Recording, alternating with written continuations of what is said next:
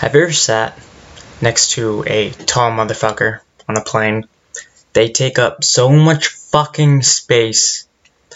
The last flight I was on, I sat next to a tall motherfucker. I was in the window seat. I take the window seat because I don't want anyone else bothering me, not even the stewardess for a drink or anything. He he had the middle seat. He was traveling alone and this dude just spread himself out as much as he possibly fucking could, right? I got as close to the window as I possibly could. Like, I moved my body so close to the window so that this motherfucker would have as much space as possible. It still wasn't enough for him.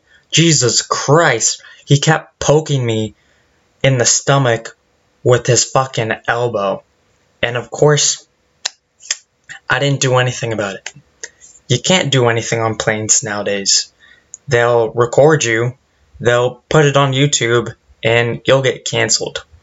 But I kept wanting to scream at him, Do you have enough space? This is why no one wants to travel with you. You take up everyone's space. You think people like being poked in the stomach for four fucking hours? Right? It seemed like the more space I gave him, then the more he took. And then I couldn't cough into my arm next to him and then get him to back off a little bit. I had my mask on.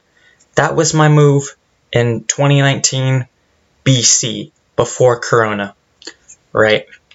But I would also do it for extra space. And in this case, I would have been doing it for my own personal space. Jesus Christ, right? I wasn't even. He was just using my armrest, my my personal space, not my armrest even, my personal space to rest his arm, right? And it wasn't even the arm he used his phone with, right? He was just resting his arm like an asshole. And he was playing Candy Crush too. Who plays Candy Crush in 2021, right? And I just kept waiting for him to go to the bathroom. And I kept saying to myself, I was like, as soon as this motherfucker goes to the bathroom, I can take his space. Give him a little taste of his own medicine. But he never went to the bathroom.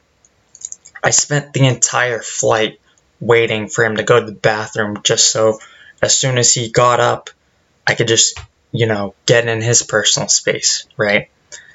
And then at the end of the flight, I noticed something very disgusting. This motherfucker wore sandals on the plane and he didn't clip his toenails. I shouldn't know if the person next to me on a plane has clipped toenails or not. That's fucking disgusting.